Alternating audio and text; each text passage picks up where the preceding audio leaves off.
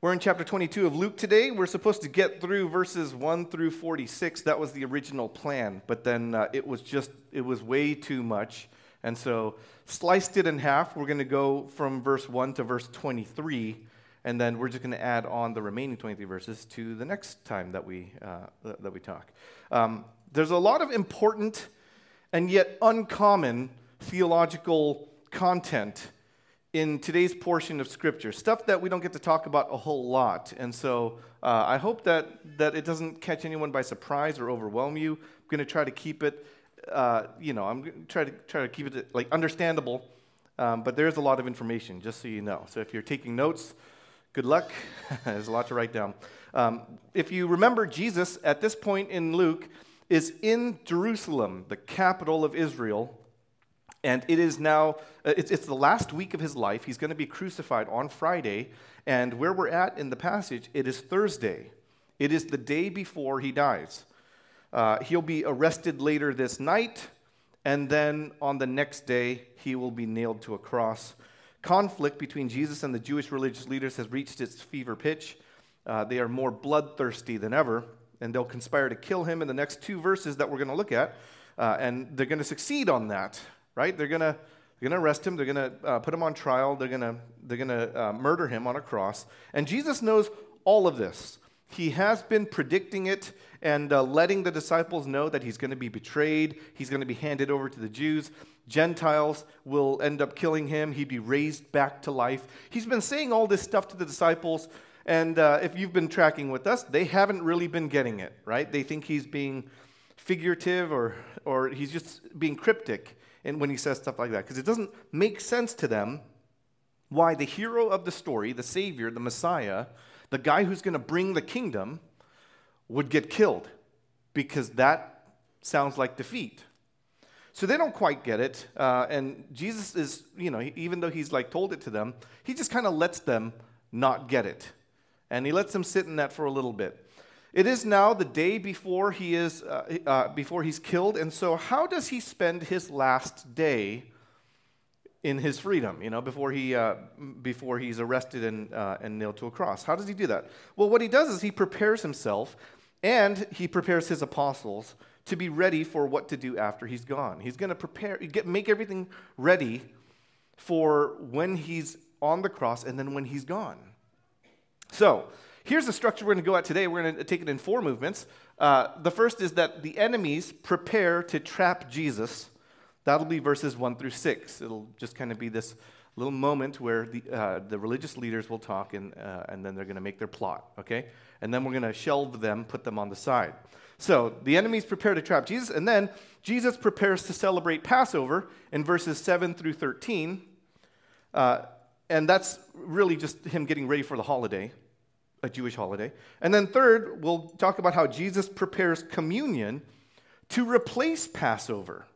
Have you ever noticed, uh, we, we as a church and churches out there, we just don't, we don't celebrate Passover, we celebrate communion. Um, and, uh, and I'll explain why. He, he prepares communion to replace Passover. And then finally, um, oh, that, that's verses 14 to 20. And then finally, in the very last three verses, uh, Jesus is prepared to be betrayed. And that'll kind of function as a very short kind of conclusion. Jesus is prepared to be betrayed.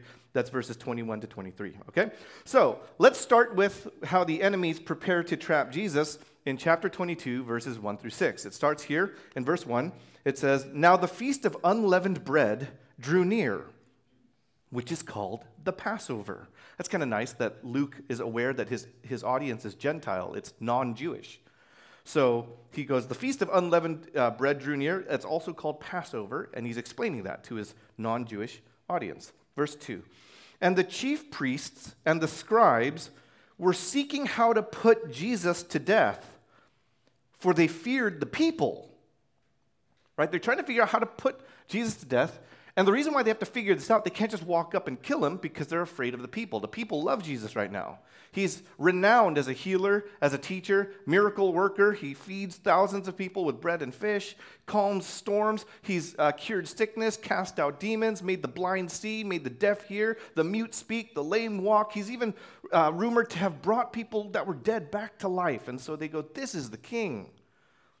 Everyone's, uh, everyone's curious about Jesus. Everybody is a fan of Jesus right now. And so the chief priests and the scribes are afraid to cause a riot if they, if, uh, if they openly oppose Jesus. Now, I want to understand the significance up front on the Feast of Unleavened Bread, which is called Passover.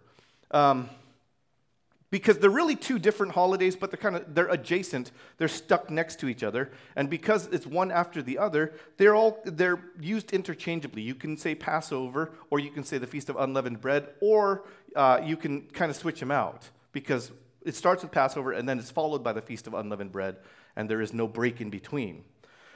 Uh, the passover if you're jewish is the first and most important of all the annual religious celebrations for Israel. It is the center of the religious holidays. It was a pilgrimage festival.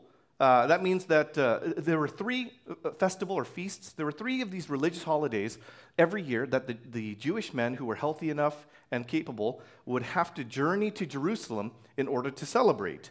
Uh, Feast of Unleavened Bread was one of them. The Feast of Weeks, which we also call Pentecost, was another. And then the Feast of Tabernacles, or the Feast of Booths, was the third one. So there were these three different uh, festivals or, or feasts that, uh, that would take place. They're talked about in Numbers 28 and 29.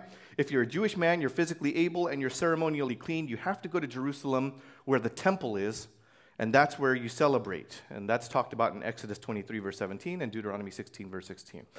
Passover celebrated uh, this historical moment where God delivered the Jews out of slavery to Egypt. It was a, uh, this monumental moment because they had been slaves in Egypt for 400 years. And then God raises up this guy, Moses, to come in and, uh, and tell Pharaoh, let my people go. And then God empowers Moses to unleash these, these incredible plagues, these awful plagues upon, uh, upon Egypt. Ten plagues. The first nine, well, really all ten, but uh, the first nine really targeted different Egyptian gods. Like the first plague is just the Nile. The Nile River turns to blood. Each one targets the Egyptian gods to say that, like, it's your God versus my God. That's, that's really what it came down to. And uh, uh, these plagues are, are, are used as judgments that's how God delivered Israel. He judged Egypt and, uh, and, you know with these plagues and egypt was, was sitting there going like our gods cannot do anything against the might of israel's god yahweh god his name is yahweh so uh, theologically this was a big deal for the jewish people because they said this is when god delivered us and established us really as a nation and through the, the passover he also, uh, he also forgave our sins. See, because we weren't a worthy people, we didn't deserve anything, but he just provided a way to be acceptable, you know, to, uh, to him in heaven, to be acceptable by forgiving our sins. And he would do that through this, uh, this lamb that was slain. It was, a, it was a very intricate thing. They would take lambs. Everyone had to find a pure, spotless lamb, a year old. It had to be male. Uh, and then you would slaughter it at a very, very specific time, basically 3 p.m uh, on, on a certain day in the month of Nisan, and uh, they'd slaughter it. They'd take the blood and they'd put it on their doorframe, on the sides of their doorframe, and on the, the top of their door frame. Okay, that's what they, what they would do. And then they would, uh, they, they, would take all that, and, uh, and that would be the sign that when, when God was judging Egypt, that 10th plague was going to be lethal for a lot of people, including the Jews, uh, the people of Israel. And if God saw the blood on their doorframe, that was an act of faith right? They said, we, okay, this is a weird ritual thing. It doesn't make any sense to do this, but we're going to slaughter a pure, spotless lamb, one year old, without defect. We're going to put the blood on the doorframe.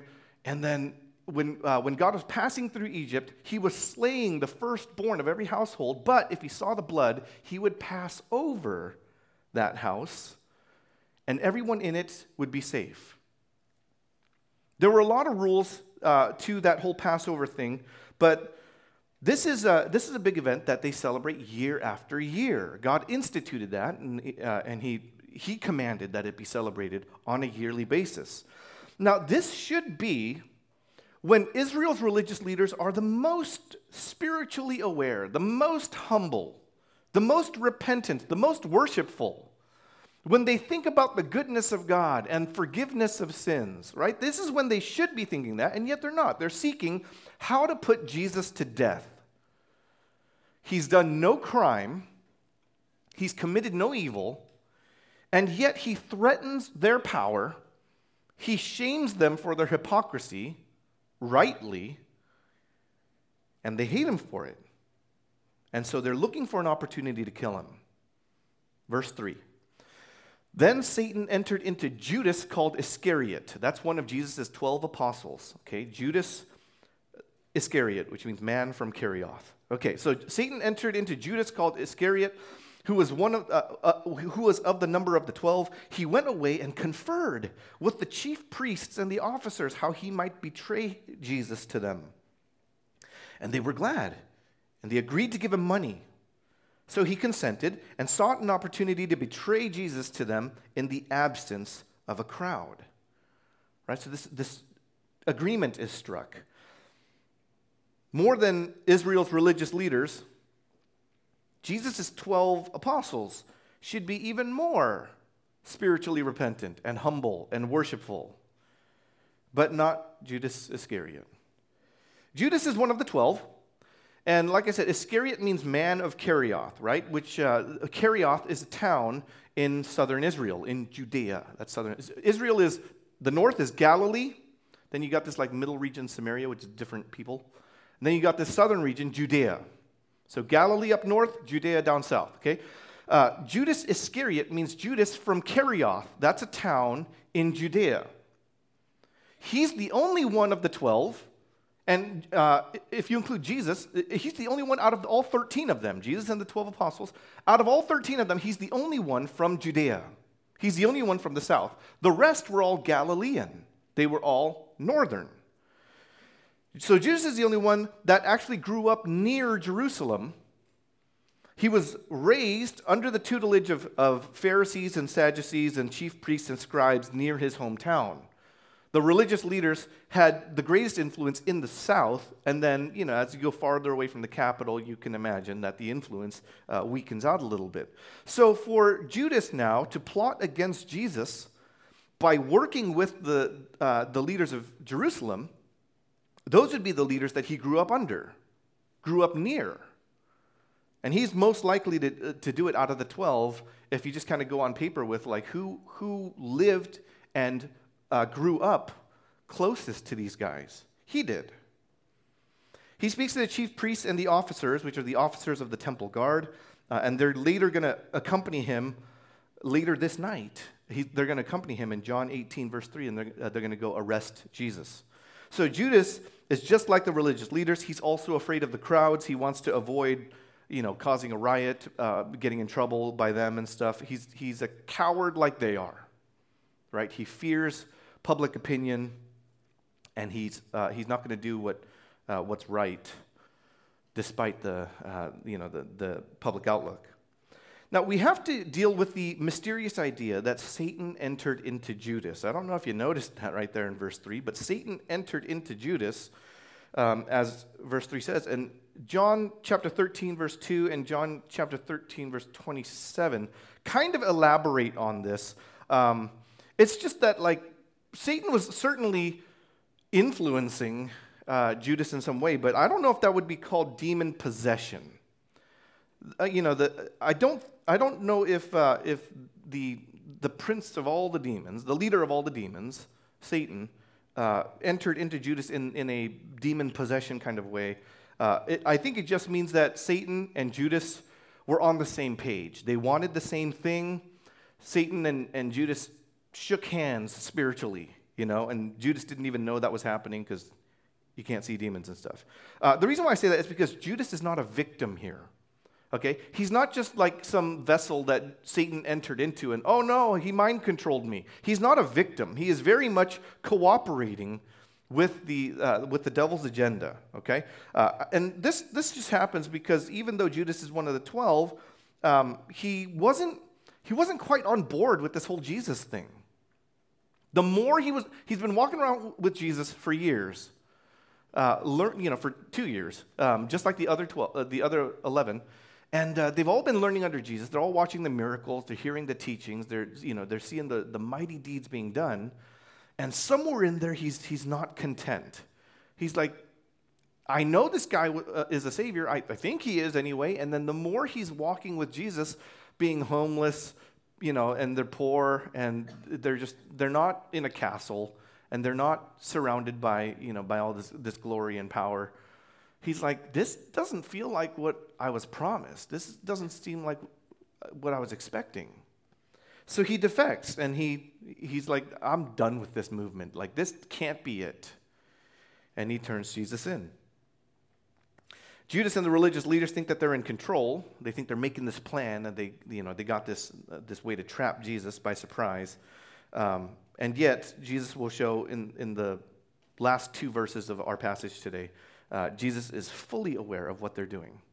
Right? He'll say it in verses 22 and 23. We know he's already predicted three times, at least, that all of this will happen. So Judas and the religious leaders are making their sinful plan. They think that they've, they've got him, they've cornered him, they've got, they've got this, you know, this incredible strategy to surprise him. And yet, this is the plan of God to use even the sinful actions of, of sinful people to accomplish his righteous ends. And so the enemies have prepared their trap for, for Jesus. Now, let's move to Jesus prepares to celebrate Passover, verses 7 to 13. Then came the day of unleavened bread, on which the Passover lamb had to be sacrificed. Okay, so it's now the day when the Passover lamb has to be sacrificed. Keep that in mind. It's, it's Passover lamb sacrifice day. Okay? Verse 8. So Jesus sent Peter and John, saying, Go and prepare the Passover for us that we may eat it. And they said to him, uh, Where will you have us prepare it? So they didn't know, right? Jesus didn't tell them where to go or anything. They, none of the disciples knew where they're going to have Passover. Verse, verse 10.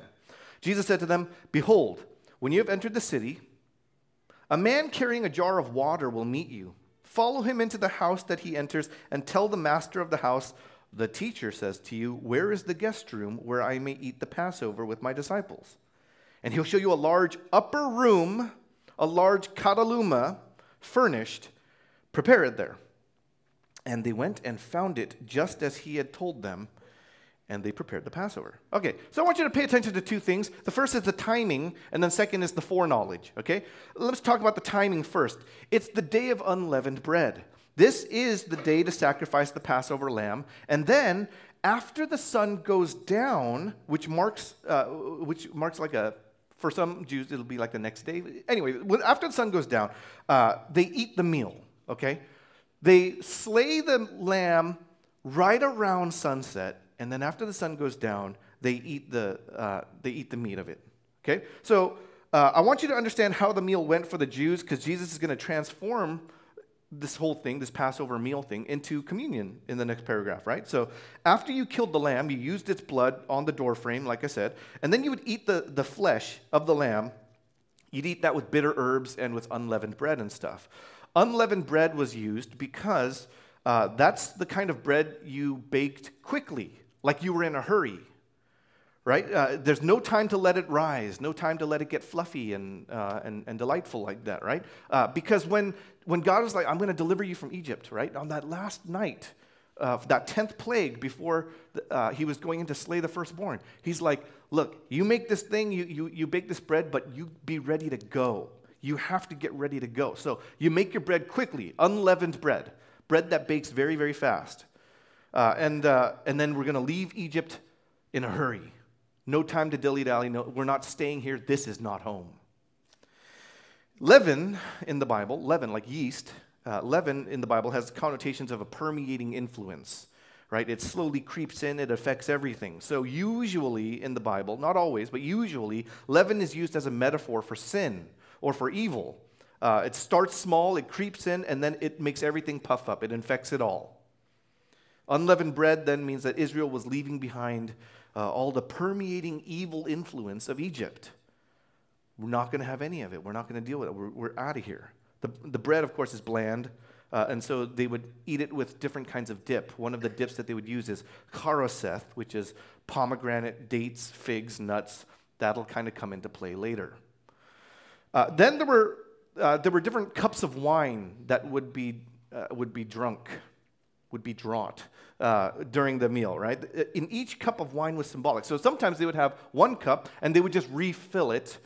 You know, uh, they would have a cup and then three more times later they would refill it uh, for a total of four cups.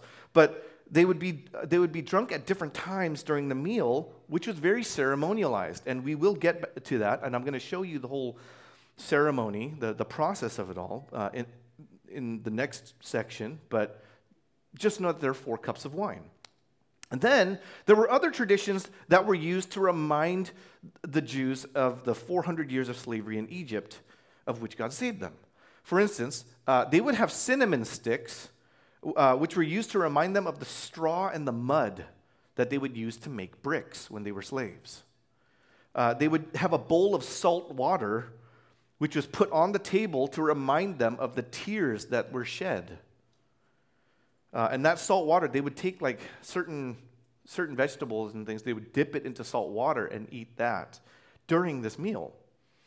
Uh, you ate with your loins girded, which is like saying uh, your shoes tied and your shirt tucked in. You know, you, uh, you ate with, uh, with your shoes on and your clothes ready to travel quickly, like you're running almost. Uh, you would eat with your staff in your hand, again, to symbolize that you're like on the move, you're on the go. Um, and, uh, and then the meal would be shared between 10 to 20 people. And the reason why it would be shared between 10 to 20 people is because you have to eat the entire lamb. You have to take in all of it.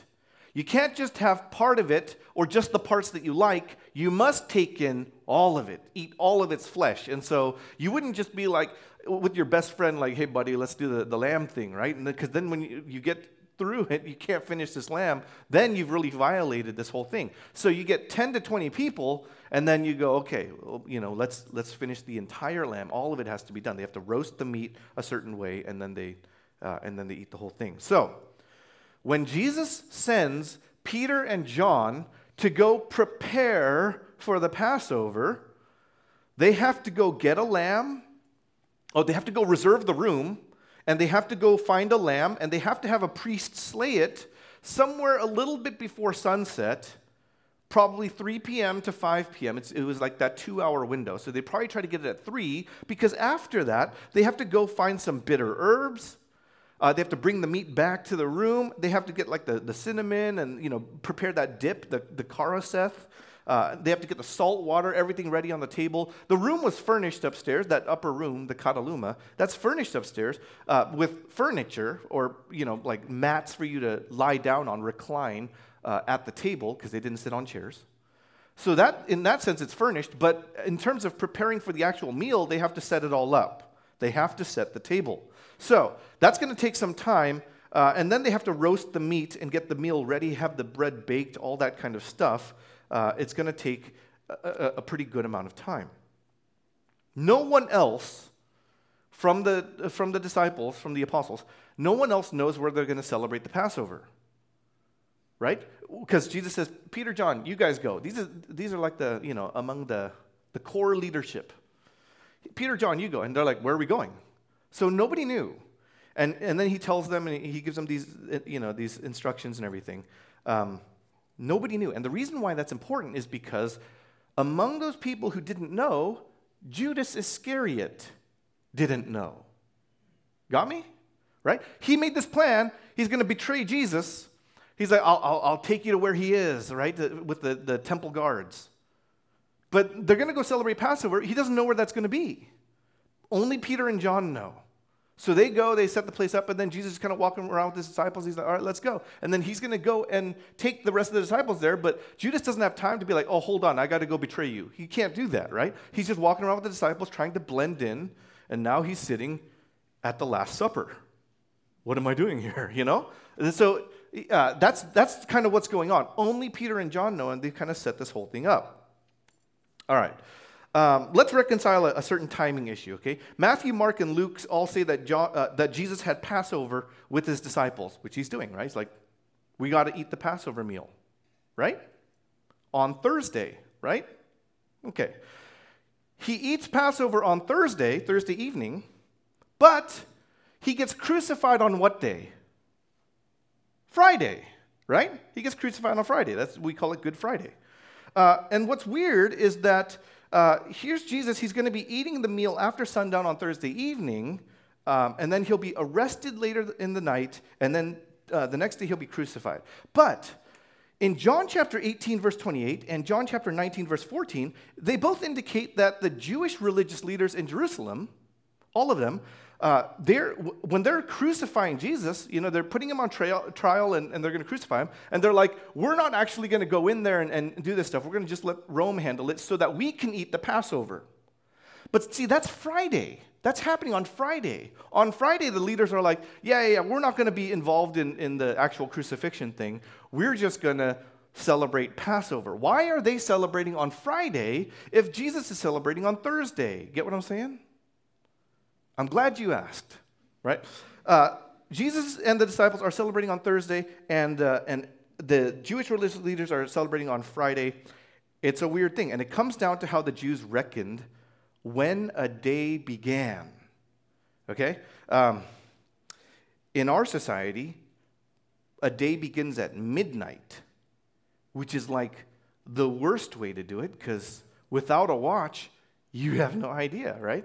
The, the Jews did it differently. If you were a Galilean, if you were northern, then you would say, when the sun rises, that's a new day. That's nice, right? Sun's up, it's a new day. And then the sun goes down, it's nighttime, and then the next time the sun comes up, it's a new day. Great. That's how they did it because that makes sense. Okay. If you were Judean, if you were a, uh, from Judea, if you were Southern Jew, you would do it at sunset. When the sun sets, it's a new day.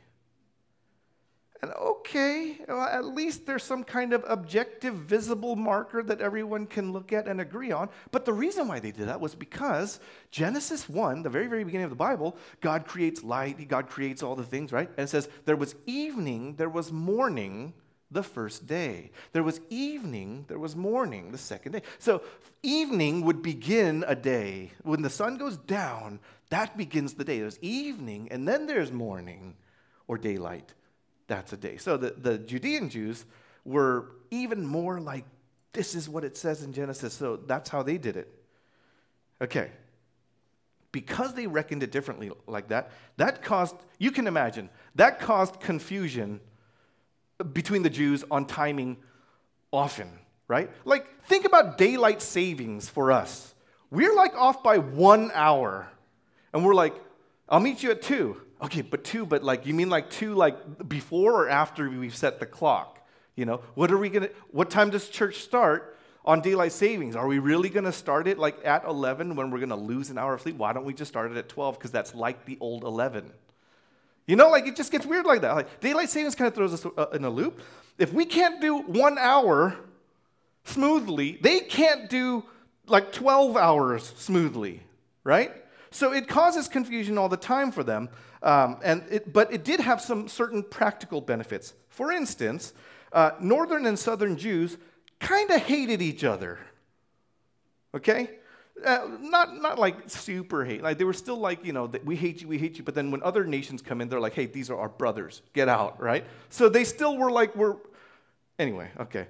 Uh, they didn't like each other. They didn't get along because they disagreed on a lot of religious traditions. So you're supposed to sacrifice a lamb at 3 to 5 p.m., right? On Thursday, the Galileans are sacrificing. On Friday, the Judeans are sacrificing. So they don't run into each other. And they're like, we kind of like this system. It works out for us. So for them, they think that that's, uh, that's like a good workaround. Um, it also helped reduce some, some regional and religious conflicts. You know, they just they never r- ran into each other. And so now, instead of only having two hours for the priest to slay all these lambs for all the millions of people in Jerusalem at that time for this pilgrimage festival, they now had two days with you know two hours on this day and two hours on this day. Now had four hours. It doubled their time. It helped. Okay, so Jesus and the disciples, and uh, oddly, most of the Pharisees followed Galilean time, and they celebrated Passover on Thursday, um, and then uh, the religious leaders in Jerusalem, which were mostly priests and Sadducees, they would celebrate Passover on Friday. That's why John says that the religious leaders were going to celebrate Passover while Jesus is being crucified. And if you get this, Jesus is going to celebrate Passover on Thursday, which means he can, he can actually fulfill the righteous law, you know, to, to celebrate Passover like God commands. And when Friday comes, he can die. And if you didn't know this, he can die at the same time that the Passover lambs are being slaughtered. Because he is the Lamb of God who takes away the sin of the world. He is the Passover lamb. So he gets to celebrate Passover, transform it, which we'll talk about, and then he gets to be the Passover, the true salvation, the real Passover lamb. Okay. The reason uh, why I want to, you know, make sure that timing thing makes sense of itself is just so that you don't end up thinking there's like some kind of weird contradiction in the Bible, stuff like that.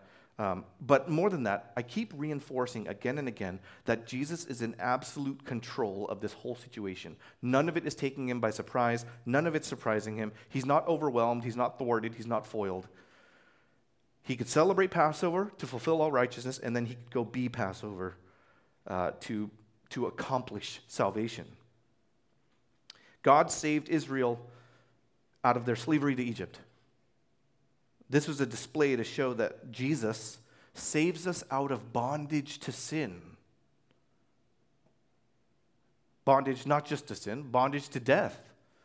Bondage not just to death, but bondage to Satan, to the evil one. Jesus didn't just celebrate Passover. He, he is our Passover lamb, and his blood, uh, uh his is the blood that satisfies God's wrath, right? It's, it's not just a, it, it's not really about a lamb being slain and then blood on a doorframe. That was a symbol, that was a, a preview, a foreshadow. And it was going to be Jesus, Jesus himself, right? Uh, that's why 1 Corinthians chapter 5, verse 7, if we've got it. 1 Corinthians chapter 5, verse 7, do we have it? We don't have it.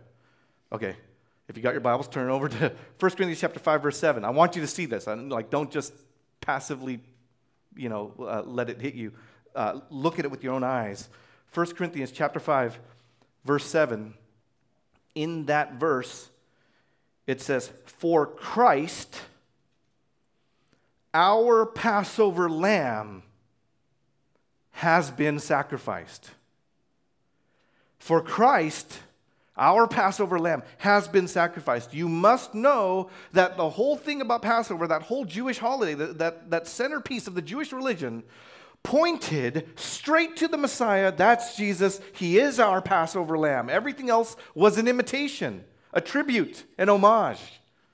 But he is the Passover lamb, and he's been sacrificed. He's the perfect male lamb uh, slain between 3 to 5 p.m the blood uh, that went on the door frame of, of the, uh, the lintels of the house, the, the, the, right, the left, and the top. That's where the nails were. That's where the thorny crown was, right? All of it was just this big image that keeps pointing back to Jesus again and again. He'll die on Friday at 3 p.m., a little after 3 p.m., which is what it says in Mark chapter 15, verse 34. That's when the Passover lambs are being slain.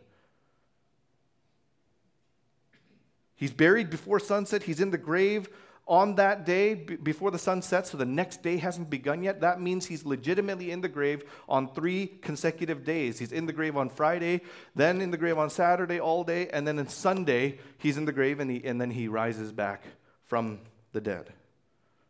So the timing is unmistakably divine. The timing is the day of God's sovereign planning, which leads us really to that idea of foreknowledge, right? This was God's sovereign plan. God knew.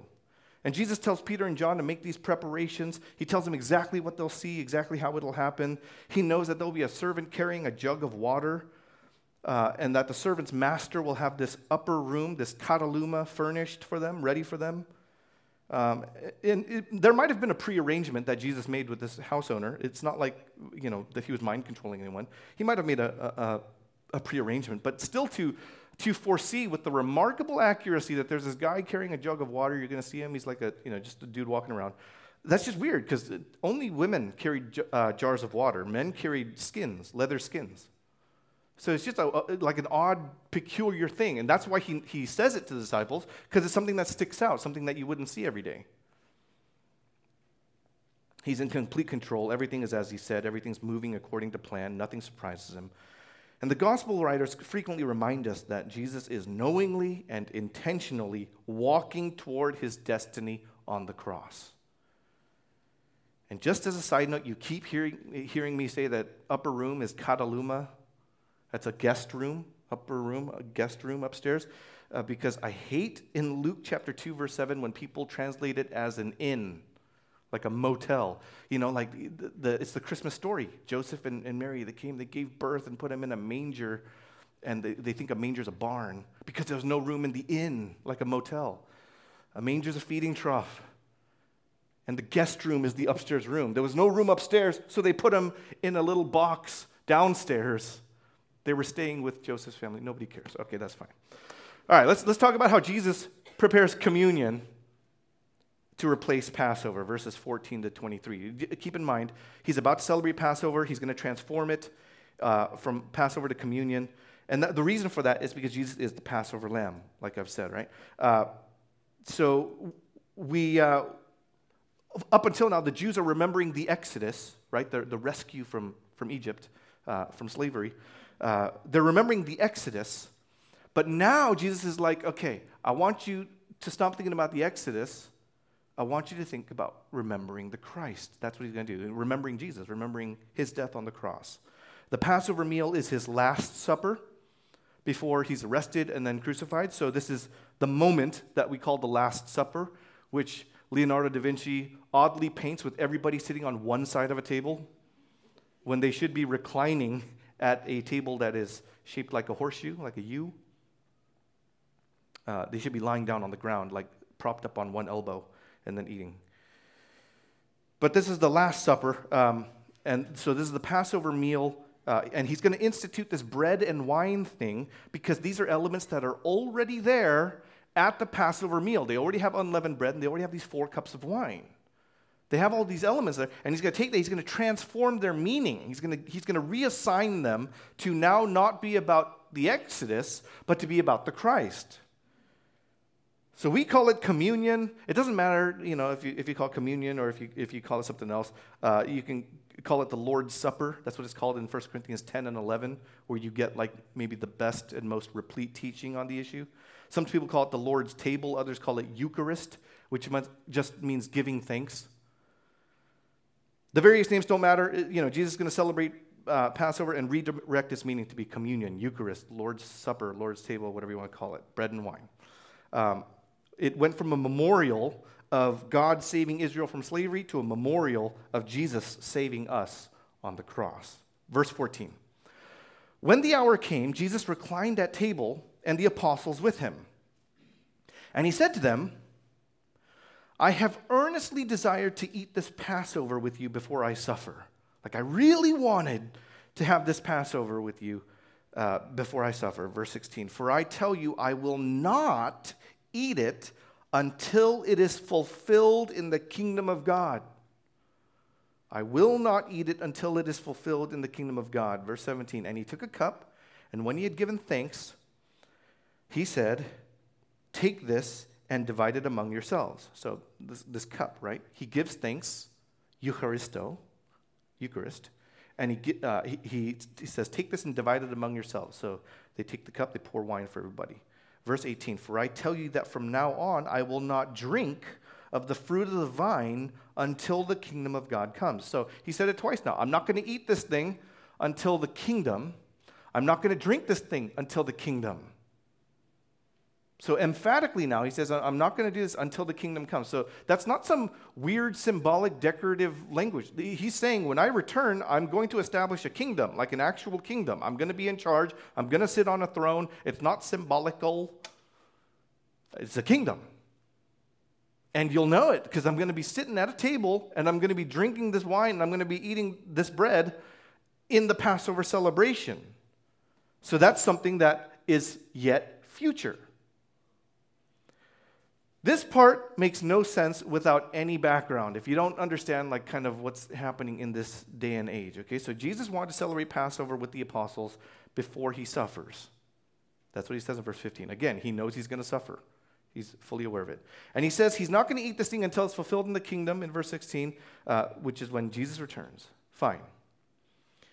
But something weird happens. Jesus interrupts the normal celebration of Passover uh, through, through the use of this wine and this bread and stuff. He, he, he kind of does this something different.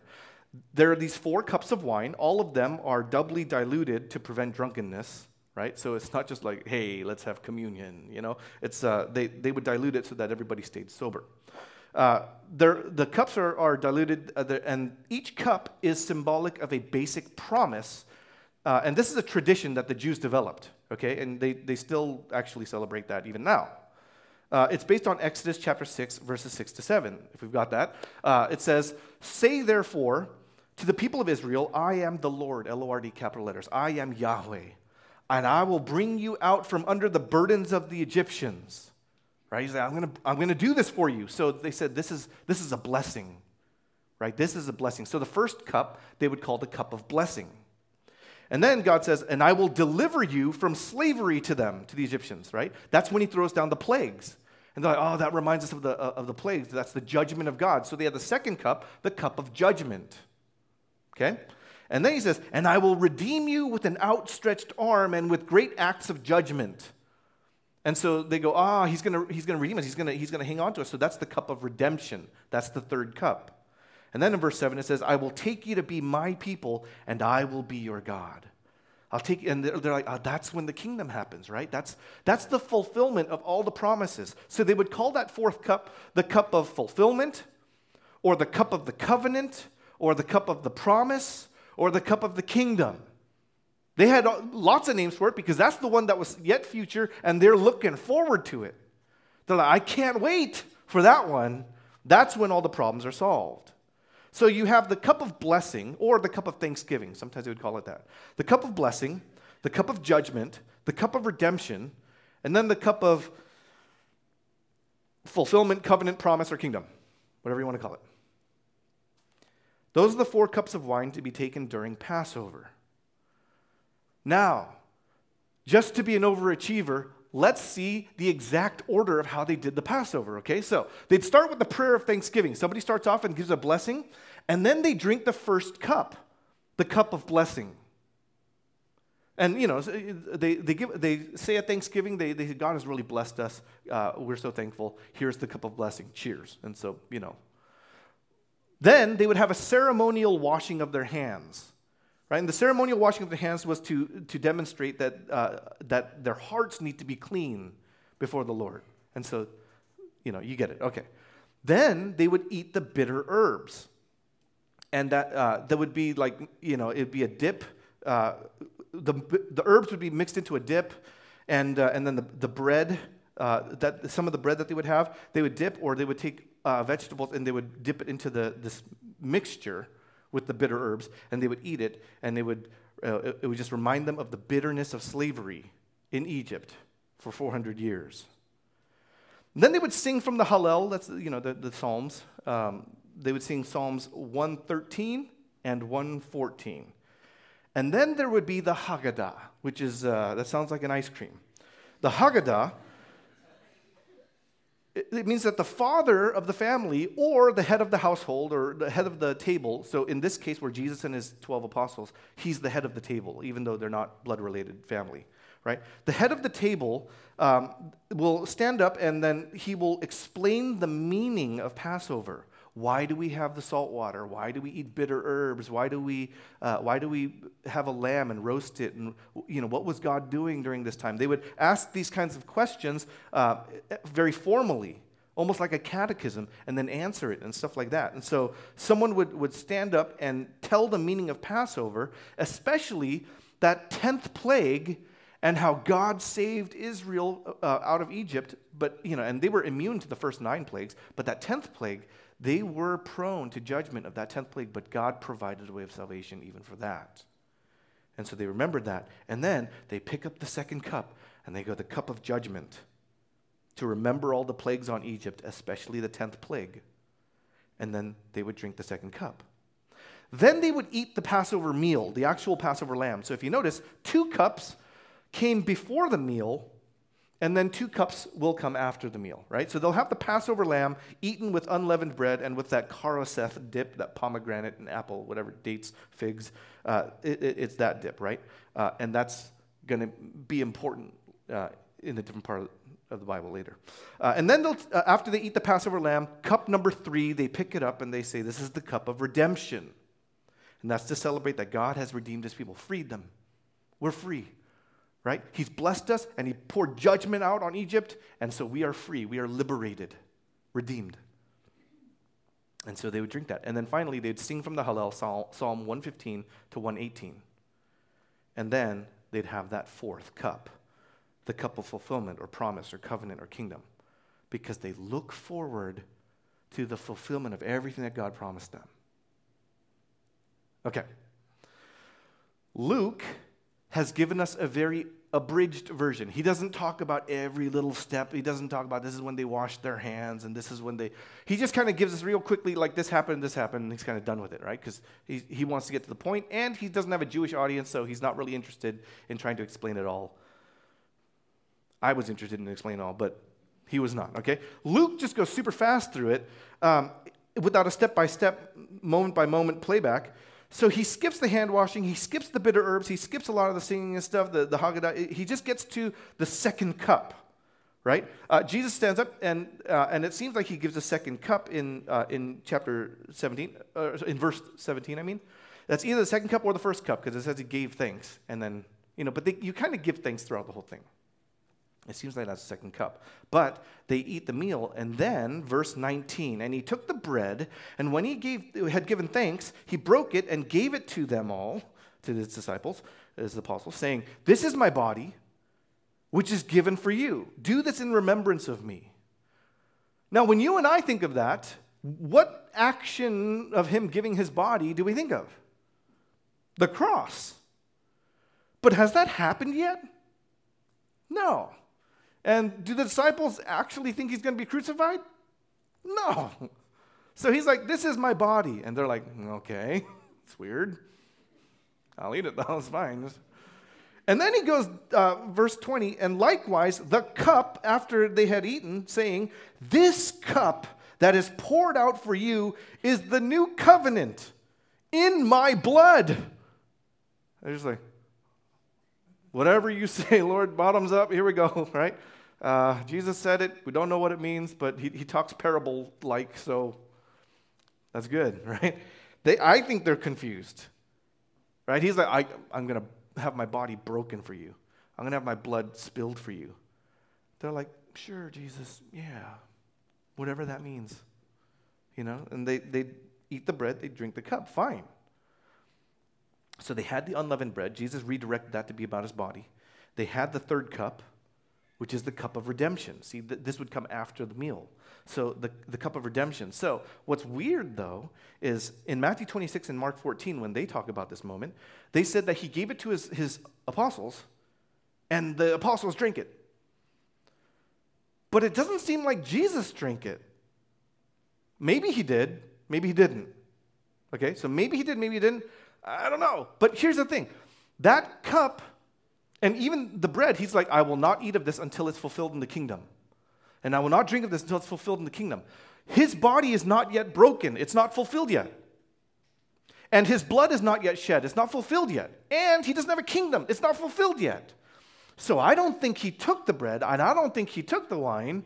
Uh, and it's not a, like a huge dividing point or anything, but just it's interesting. He goes, I'm not going to have it. The apostles do, but he does not because he doesn't need to take the, the bread and the wine to remember that he broke his body and shed his blood for you. He broke his body and shed his blood for you. He did the thing that we're remembering, right? And he says this weird cryptic thing. He goes, This, uh, this cup that's poured out for you is the new covenant in my blood. The new covenant. That's a huge trigger term for the Jews for Israel, the, the new covenant.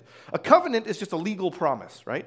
A legal promise, almost always ratified by blood from the Israelites.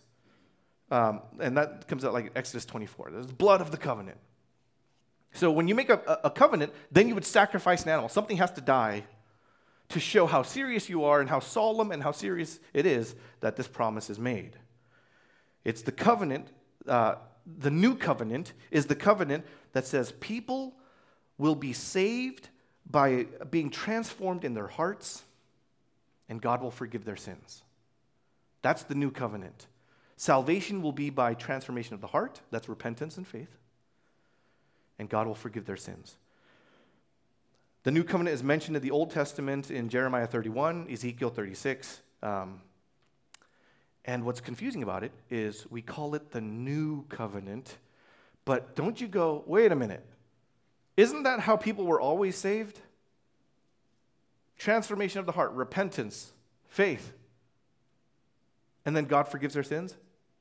Isn't that because they weren't really saved by the law before? They do the law as an act of faith, but the law just shows you where you fall short. It, it doesn't give you points for heaven.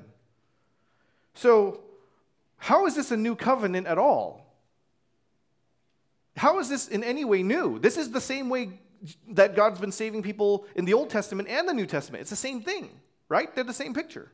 It's just this is before the cross, this is after the cross. But everybody was waiting for forgiveness. Everyone uh, was waiting for, for God to you know, make it right. Technically, salvation has always been like this transformation of the heart. You repent of your sins and you trust in the Lord.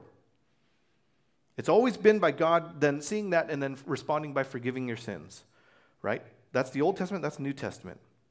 In the Old Testament, you follow the law, the Mosaic law, but again, that's just an act of faith. It doesn't get you to heaven. It was always by repentance and trust. Uh, so God g- forgave people for their, of their sins before the cross. God forgave people for their sins after the cross. But you must understand, God forgave people of their sins because of the cross. Okay? He, this is the point. The new covenant has been in effect from ever since God's been saving people. It's always been forgiving them of their sins. The new covenant has always been in effect like that, where when people have a transformed heart, repent of their sinfulness, God will forgive them, even though they don't deserve it. But it must be ratified by blood. When did that take place? It's going to happen right now. That's the crucifixion. Even though that promise went into effect ever since God's been saving people, Where's the, where, where's the moment where God uh, seals the deal with blood? It's with the blood of the Lamb. Not the Passover lambs that were slaughtered throughout history by hundreds, thousands of, of Jews over and over again. By the Passover lamb, the Lamb of God, the one that God slaughters, the one that He sacrifices. So, this is the new covenant this is the blood of the new covenant. The new covenant has always been the way that people get saved, but it had to be ratified, and it's ratified here and now on the cross. That's what's happening. They are now about to witness the moment where God's uh, promise of salvation is made sure, made manifest. Jesus will die to satisfy the Mosaic covenant, he, and he'll die to uh, take our condemnation, and his shed blood will allow God to forgive our sins. Because, yeah, you're guilty of death, but he died for you, so you owe nothing now. Right? He sees the blood on the hands and on the, on the head, on the left and right and on the top, on Jesus. And that's like the doorway. And he passes over you. The wrath of God is satisfied. So Jesus is now the centerpiece of the most central Jewish religious celebration he has just commandeered Passover. The central story, the central holiday, the central concepts, the central elements of bread and wine and lamb. He takes all that and he goes, That's all about me. The bread is my body, the wine is my blood. And that's the, that's the covenant I've made to save people. And the lamb, I am the lamb. The disciples understood none of this. And like a bunch of Christians today don't even understand all of this. I don't think it's talked about enough. That's why when Jesus dies on the cross, they're shocked. The, the, apostles, they didn't get it. They didn't, they didn't understand it. You know, they, they'll get it after he's raised and he has to explain it to them. And the Holy Spirit has to illuminate them. But Jesus has transformed Passover for his disciples. We, uh, now the bread and the wine, they're not to remember slavery in Egypt or anything. It's to remember the work of Jesus on the cross. That's what that's for. It's not to remember the Exodus, it's to remember the Christ. We do not need to slay a lamb. The lamb has already been slain once and for all. So we get to celebrate communion. Jesus doesn't have to celebrate communion, he is communion. Um, communion is just to remember him. And, uh, and, and, then this week in our discipleship groups, we're going to try to run a little simulation of this whole Passover thing. It'll be fun, hopefully. You know, but uh, we get to celebrate communion. And if you notice, the communion is, is to do that in remembrance of him, right? We do it in remembrance of him. It's not some magic spell. The bread doesn't magically, uh, mystically transform to become his flesh, or it doesn't imbue you with some supernatural power or something like that. No, it's just, it's a memorial. It's not about the benefits to you, it's, it's about the work of Jesus on the cross. That benefits anyone who, who trusts in him, but it is about Jesus, not about you. Okay? Jesus doesn't take uh, communion, he, and he, he won't eat the Passover lamb or drink the wine until the kingdom.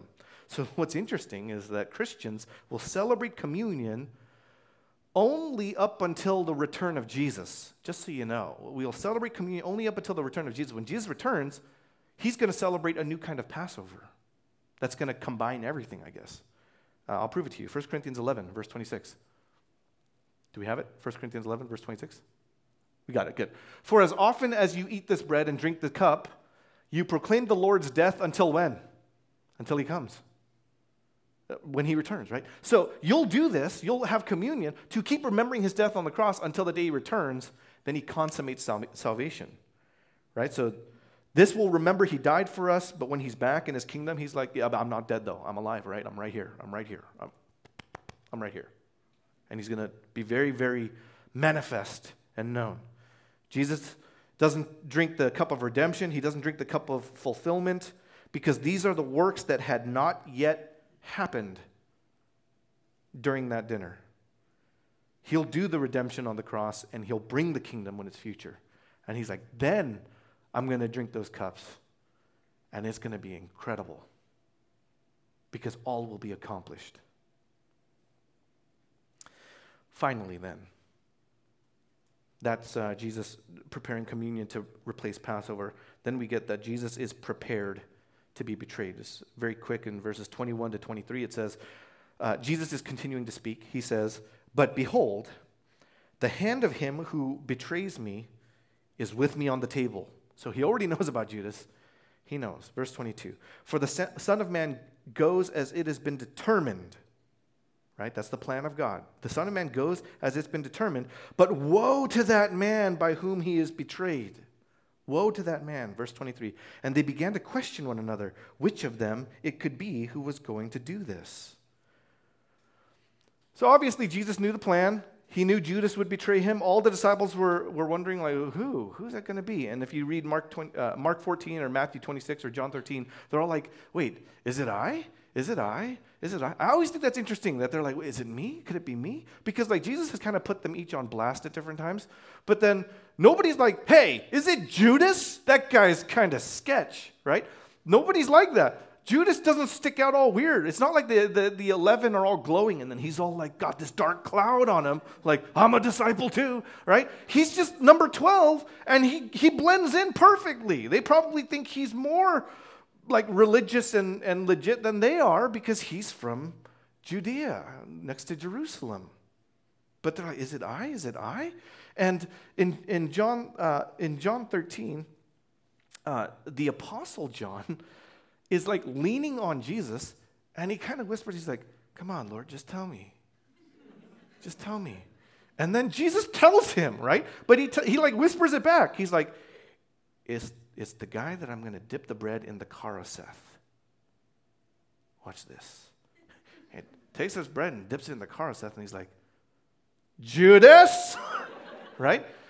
Uh, by the way, there are two Judases in the 12 disciples. We call, uh, we call one Thaddeus, but his name is also Judas. So that's why it's Judas Iscariot. They always give him a, a second name, and they say, like, he's the traitor, right? So he goes, Judas, I imagine two people turn, but one of them he's looking at uh, Judas Iscariot, and he hands it to him, and that's the one with, with, that eats it. And he was like honoring him with the charoseth. And uh, when that happens, the Apostle John must be like traitor, right? But the other guys, they don't even notice, right? They don't, they don't realize what, what happens. And then Jesus says to Judas, uh, or uh, Judas says to, to Jesus, just like everyone else, he's like, Is it I?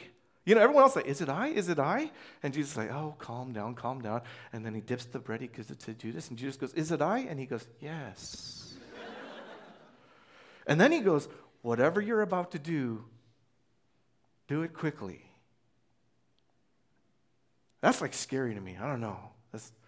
Because if you're Judas, you're like, well, shoot. You know, like, so he gets up and he, he just runs out of there. The other disciples, like, uh, like I said, Jesus was kind of whispering this to him, so the other disciples don't catch on and they're like, Where'd he go? Oh, he probably went to go buy something. He probably went to go get more food. So they, they, they're in the dark, except the Apostle John. He's like, you know, he's, I think he's fully aware of what's going on, but uh, for some reason he doesn't say anything or, or nobody believes him, whichever. Woe to Judas it was the plan of God to use a betrayer. It was the foreknowledge, the foreordained plan of God to use a traitor. This guy did exactly what was in the plan. He was always going to betray, and he betrayed. And so it was the, work of God. That is the work of God, it's the plan of God. But woe to that man because he is still responsible for his choice.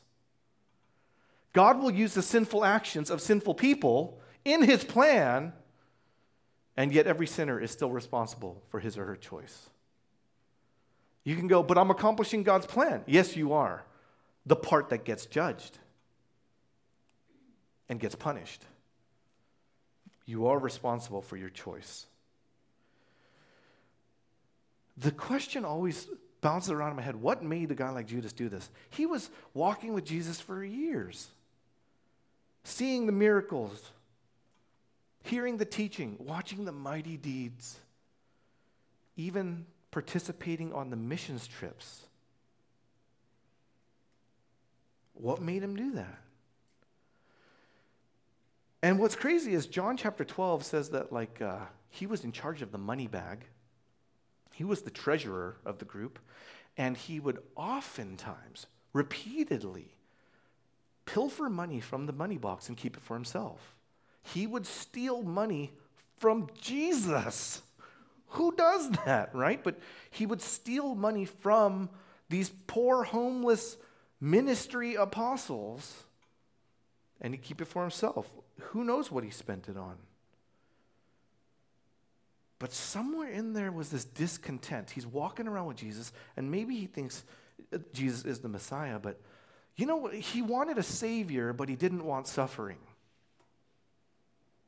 He wanted faith, but he didn't want frustration. He wanted the kingdom, but he was not willing to take up his cross.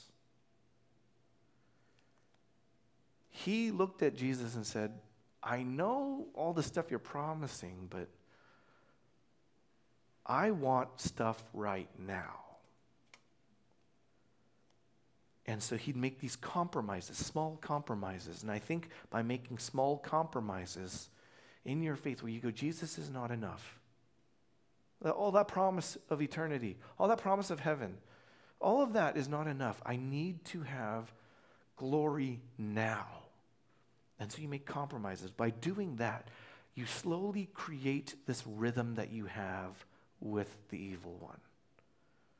And I, I find it no surprise that someone who has conditioned himself to think that Jesus is not enough would then fall prey and in league with Satan himself. If it can happen to one of Jesus' 12 apostles, it certainly can happen to any one of us if we're not careful. I think the difference comes down to this issue of Passover, communion. See, when you pray, when you, when you re- think of Jesus, when you just, your regard for him, you'll either be thinking, what can Jesus do for me?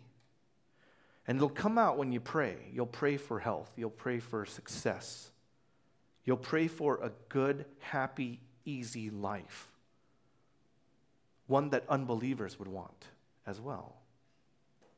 When you, when you regard Jesus as what can Jesus do for me, that's how you end up praying. That's how you end up coming to church and what you're looking for in Jesus, like Judas did. What can Jesus do for me?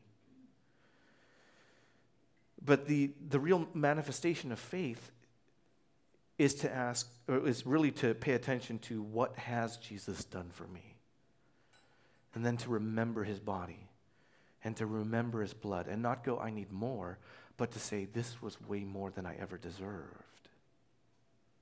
It's a completely different perspective to look at the cross and not go, yeah, yeah, I know that story, but what's next? What else can I get? I like the forgiveness thing. What else can he give me? What, what can he do to make me feel good inside, make me feel warm? What can he do? But instead, it's a focusing on the blood and, and, and the body and saying, This is broken for me and shed for me. And we remember and we worship.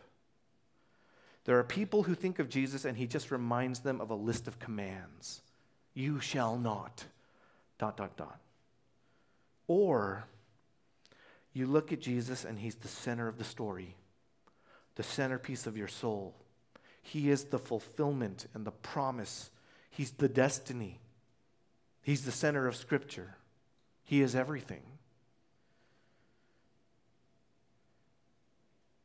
A look at Jesus will either say, it's not enough, or for those who know who he is, we know he's the true Passover lamb. He's our Passover lamb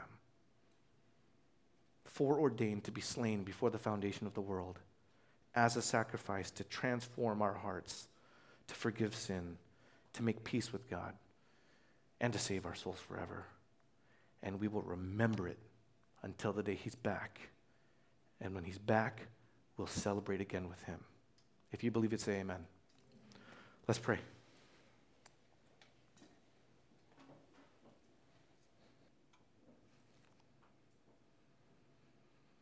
As we come to the Father in prayer, I just want to remind you one last thing just that the entire Bible has been about Jesus. The whole thing. The Old Testament is not a different God than the New Testament. It's not like that. And you'll see in Revelation 13 that before the foundation of the world, there was a lamb who was destined to be slain. 1 Peter 1, Hebrews 10, he was the sacrifice for all time. He is the one that was foreordained. It was always the plan of God. Passover was just a tribute to him, a foreshadow, a preview. The fulcrum of history and the centerpiece of God's saving work is Jesus' death on the cross. Either you think it's not enough and you want something else, something more, or it is all you need. When you remember it, you know it is far more than you deserve, and it, it secures for you an infinitely better eternal end. Father, we pray that we would have our sights set properly on the cross. To know that it was not about freedom from slavery, it was not about liberation from pain, inconvenience, unhappiness, any of the other things that we look at in this world thinking that that's the real problem. It has always pointed to forgiveness of sins and making our relationship right with you. And it's always been the plan to accomplish that by the death of Jesus on a cross. We pray, God, that we would celebrate that, that we would remember it well, often, always. To look upon the broken body and the shed blood and to say, Behold the Lamb who takes away the sin of the world. Bless your church. Grow us as the men and women you called us to be. And keep us again and again in your word in awe of the love and grace and mercy of the Lord and Savior Jesus Christ. As we delve further into Luke next time, we pray that we would again be receptive to the story we've heard so many times and bring us back to wonder and to awe and worship. We pray all this for Christ's glory in his name. Amen.